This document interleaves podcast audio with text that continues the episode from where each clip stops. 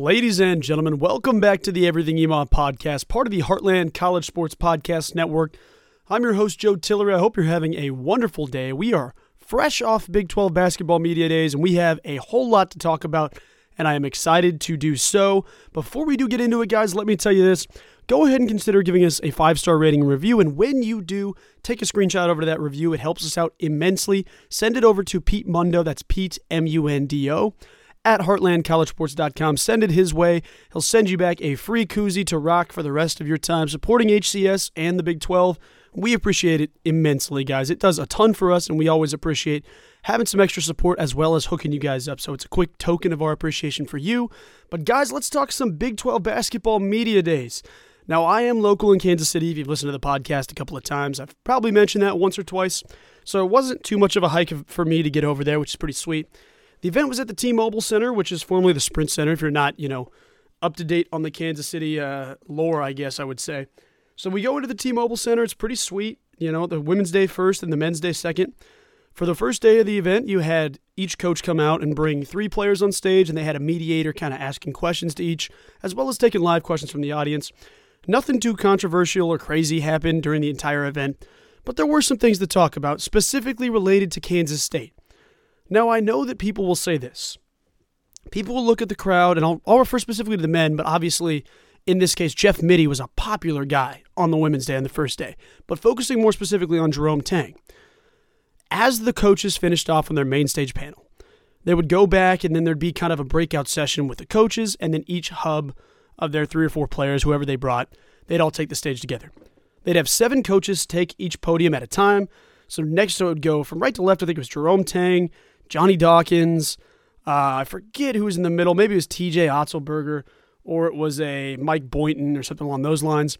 And so the first block, they had Kansas State, so that way they didn't have to conflict with KU and K State in the same hub for all the local Kansas City coverage. By far, the biggest crowd of any coach of that first break was Jerome Tang. I mean, it was in, it was impossible to get through. You know, I tried to take some pictures for the story, and I'm having to stand on top of chairs run up into the stand, you know, the seating section and take a picture over it like a like an aerial drone. It was incredible to see the amount of support Tang and the Cats had. However, the second break, what they do is they go seven coaches, lunchtime, seven coaches. In the second spot, they bring out Kansas, they bring out Houston, they bring out some big names in that sense. So you have Kevin Sampson, you ha- or Kelvin Sampson, excuse me, you have Bill Self, you have a couple of guys here and there that are bigger names. You know, Wes Miller was out there. But understandably, Bill Self has the biggest crowd because he's Bill Self, and this event is in Kansas City. However, when you look at that crowd, Jerome Tang had a bigger crowd than Bill Self in this event, which doesn't mean much. And I'm not saying this to play the poke fun at KU game because that's not really my MO. All I'm saying is this it ties into my next point. The brand of Kansas State athletics is continuing to grow. It is continuing to stretch borders, to get wider, to get bigger. And there's something specific that Jerome Tang spoke about up on the main stage before his breakout hub to talk directly about the complete overhaul of the Kansas State brand. When asked about a recent trip with Deion Sanders and the rest of his crew to go meet the Colorado coaching staff, talk with Deion, Coach Tang unloaded a great statement. He talked about just the evolution of the program and where the program can be. I want to play this audio clip because I think it's something really great and we'll talk about it a little bit. So let me send this your way here now.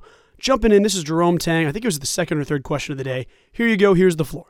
I've known Ray Forsett, who's Deion's chief of staff, for a very long time, and uh, I knew him as a high school coach. We recruited one of his players, Isaiah Austin, and uh, played for us at Baylor, and so I have a long relationship with him, his dad, Pops, and Justin, his brother, and uh, Ray and Deion have worked together for years, and um, then uh, I learned about Constance, um, who runs SMAC, and uh, I, I, wanted to learn more. I wanted to to expand uh, what I was doing because, you know, there's a fine line between going from good to great, and I thought we were good, and but I want to be great, and I want to be around great people. And uh, Ray opened the opportunity for me to be able to meet with uh, Deion, find out roster management, staff management, things like that from him, and then uh, with Constance about how to take our brand, the K State brand, and uh, not just make it national because it already is, but make it global. And because uh, I believe that I'm in the best place in the world, and we can win national championships and compete for national championships every year. And so, you know, I want to do my part to put us in that position. What never fails to impress me about Jerome Tang is his deep futuristic sight. I mean, the guy can see eight to 10 years in the future of where he wants to go with this program at all times. And I don't know if that's something that I knew about him coming in. You know, I think when you bring a guy in, you want him to be a good basketball coach. You don't think about the father figure or the man as much as you do off the, the immediate top of the head. Jerome Tang reinforces that with every word out of his mouth that he is truly here to not only be a representative of Kansas State, but to show the world how many incredible things can happen when you love people and you're in the right place, when your heart's in the right place. Jerome Tang continues to do that, continues to show that.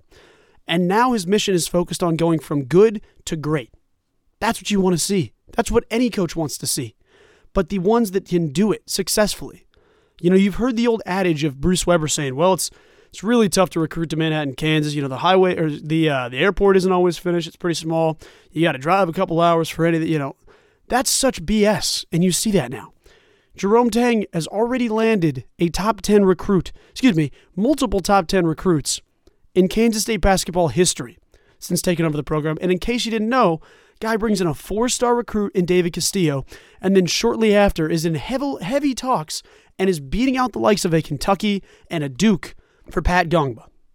That's incredible. A five star top 20 player in the country that's heavily considering Manhattan, Kansas, and is taking his second official visit this weekend for the TCU game. Jerome Tang leads that charge. And you don't know how quick that can happen. It's crazy. I mean, you look at the program like Kansas, and I know that for whatever it's worth, people are going to say, well, Kansas cheats and Kansas does this. I'm just going to say this Bill Self, what what the entire program has done, it's even before Bill Self. I don't mean to just group Bill Self as the guy, but you look at their successful history. I mean, they had years of incredible coaches, and the one thing that you know is Kansas basketball will always be elite. That's the thing you know. What you haven't known about Kansas State is that they can be elite. They can win recruiting battles against the likes of a team like Kansas. And all it needed was the right guy in charge. All you needed was the right staff in charge people that show that Kansas State is one of the best places in the world and that everybody needs to know that. That's the difference. So hearing Jerome Tang talk about going to meet with a guy like Deion Sanders and take the brand global, not just national, because, you know, he's exactly right. Kansas State already is a national brand. I mean, my, just for example, my girlfriend goes up to school in Minnesota, and when she talks about Kansas, or excuse me, Kansas State, when she talks about her school, she's like, oh, Kansas State. And then it's like, oh, they're really good at basketball.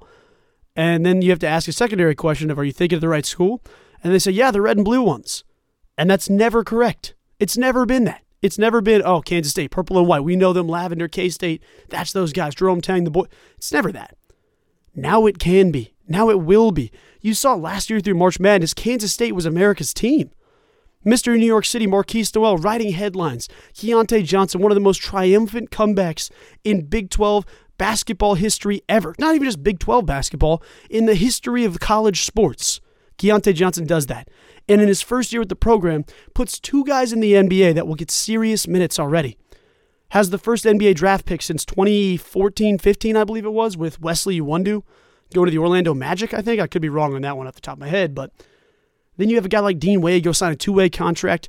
You haven't had a ton of NBA success. Jerome Tang is changing that. Absolutely. And while I know people are one way or one way or the other about Deion, where they're like, "Well, this guy does too much," or it's, "Hey, Coach Prime is that guy. He's changing Colorado Colorado football." I'm definitely closer to that side of, look, when you can revamp an entire athletic program in one year, I'm not going to crucify you if you go, you know, six and seven on the year. You go one and eleven the previous year, whatever the case was, with horrific attendance, and then one year under Deion Sanders, you're beating ranked teams. You're in serious games late. You've got a Heisman contender at quarterback. That doesn't happen in one year. With guys like Jerome Tang, guys like Deion Sanders, that can happen. And what I love about that is this, because I know there's a chunk of you that could be rolling your eyes about this. The thing that is indisputable, you cannot disagree with this. Coach Prime at Colorado, all of the merchandise associated with the team has skyrocketed in sales up 500% from the previous season. Jerome Tang has that type of capability. He stepped out, and I'll tell you about a funny conversation I had in a minute. He stepped onto the stage wearing the throwback bomber jacket. I think it was a Charlie Hustle exclusive, white jacket that says cats across the chest with the Coach Prime blender shades on. steps out there, and then the matching, you know, the lavender uh, Air Force Ones. Looks incredible. Has the charisma, the energy that you want from your head coach. Steps on stage, and everybody says, This dude is the best. Absolutely. Then you get every other coach in polos and jeans. It's the same same narrative over and over. Jerome Tang is the flashiest guy, and he's not that guy that's going to go out there and say, you know, hey, look at me, look what I'm doing. I'm this. Uh, that's not Coach Tang. But what he is is a great business mind and a smart man who knows what it's going to take to get K State from, okay, you're good in the Midwest, you can win some recruiting battles for three and four star guys, to we can take anyone in the nation. We can win recruiting battles. These are serious conversations we can be involved in with five star players. I mean, that's a real situation. And I'm sure that if I had to give you my idea of what Coach Prime and Coach uh, Tang talked about in that meeting, I would bet that Deion made it known like, you know, your program is as good as your public appearance. And obviously, there's things behind the scenes that will never get talked about good things, bad things, whatever the case is. If the coach isn't out there promoting every single day for Kansas State athletics, for Colorado uh, athletics, then the program's not going to get the same thought that everybody else is. You saw what happened with Colorado. They revamped guys who haven't watched college football in 10 years, 15 years. People start tuning in every Saturday. Jerome Tang has that effect, and it's only been one year. I would bet this because I don't think we're done. You get a guy like David Castillo in, which is already committed. Guy looks like a beast. He was uh, we're still recovering from an injury, so he missed out on some Team USA stuff, but still absolutely showcasing why he's a top 50 player in the country. I think it was a it was a Sunrise Christian or a Wichita something area. It was something, but he looked dominant. Absolutely great. Pair him with a Pat Ngongba, you could beat a team like Kansas. It doesn't matter who they bring in. That's a serious conversation you could have. You could have a top recruiting class in the Big 12 in your first, second, and third years with the with the team. You go from a team that historically has been bad at recruiting, outside of the one year with Bob Huggins. I mean, Bruce Weber's best player ever was, you know, barely jumping the four star, tipping the four star scale. Coach Tang brings in multiple four, four stars in his first year, and then gets a guy in David Castillo who could easily be a five star if it weren't for his injury. And then you're legitimately winning talks with a center who was trained with Tim Duncan, the big fundamental. I think that Pat Gong was going to be a cat. I 100% do. But this weekend matters. K State plays TCU. We'll talk about that. That absolutely matters. There's another commitment coming up as well. I didn't wait because I needed to get this episode out. I should have uploaded it yesterday, but we were at Big 12 Basketball Media Day, so it couldn't get done timeline wise. But this is a recruitment we have to talk about. Switch sports with me for a minute. Let's jump to the football side of things. Michael Boganowski, four star linebacker, Junction City, has to announce where he's going to college today at 4:30 p.m. Central. I'm recording this at 2:40 p.m. Central. From what I've seen, everybody and their brother believes it's Oklahoma. I've heard things in the scenes that say, well, he's going to Oklahoma. I've heard this and that. And you've seen that on social media. You've seen things like that. I don't want to gas anybody up and say, no, he's coming to K State because I don't have any intel that confirms that or denies that. But if it does happen, it speaks volumes to one player, and that's Avery Johnson. The only thing that could change this recruitment, because think about where Oklahoma's at right now. They're a top five team in the country. They just took down Texas, and Boganowski's cut his four schools down to Florida State. Yes, top five team, but I just don't think he's going to go that far out of state. He could, don't think it's going to happen. Between Florida State, Oklahoma, Kansas, and Kansas State. I think that if I had to pick a hierarchy, it would go something along the lines of probably Oklahoma 1, K State 2, and then, I don't know, Kansas 3, Florida State 4, even though Florida State's huge right now. I think the idea that we're going to get Michael Boganowski, most likely we've missed on that. We have most likely missed on that based off the slow start where we're at. But if there's anything that could change it, because it seems like for everything I've heard with Michael Boganowski is he's gone back and forth. He didn't know where he wants to go. You know, he's talked to himself. It's not just him enjoying the moment, which I think us as fans kind of thought for a bit. We all kind of saw it as like, ah, oh, he's just enjoying the recruitment. He's just hanging out. He's leaving his options open. We'll see what happens. From the interviews of what I've heard, the kid hasn't known where he's going for a while. You know, he's been very undecided. You know, he's got a couple options, but he's not sure where exactly he's going. Say you make your mind up for Oklahoma, because he did announce that he would be committing uh, today, and that was uh, that his official commitment's coming today. But he announced that he would be committing on, I think, Tuesday the 10th or Monday the 9th or so, the weekend after the K State, excuse me, the Texas Oklahoma game. I don't think that's just coincidental. But the only thing that I'm saying is if this kid has changed his mind a lot through the recruitment process and has, you know, well, I'm not sure who I want to go to, and it's this late in the cycle, I would argue that maybe, just barely, maybe, baby bit, maybe, that Avery Johnson's five touchdown performance showing the future of Kansas State football on a national scale against Texas Tech, that would be the only thing that could flip it. Because you've seen performances like DJ Giddens rushing for four touchdowns, 200 plus yards against UCF. He's a Junction City kid. That helps. The brand for the Boganowski family is all about the tape talks.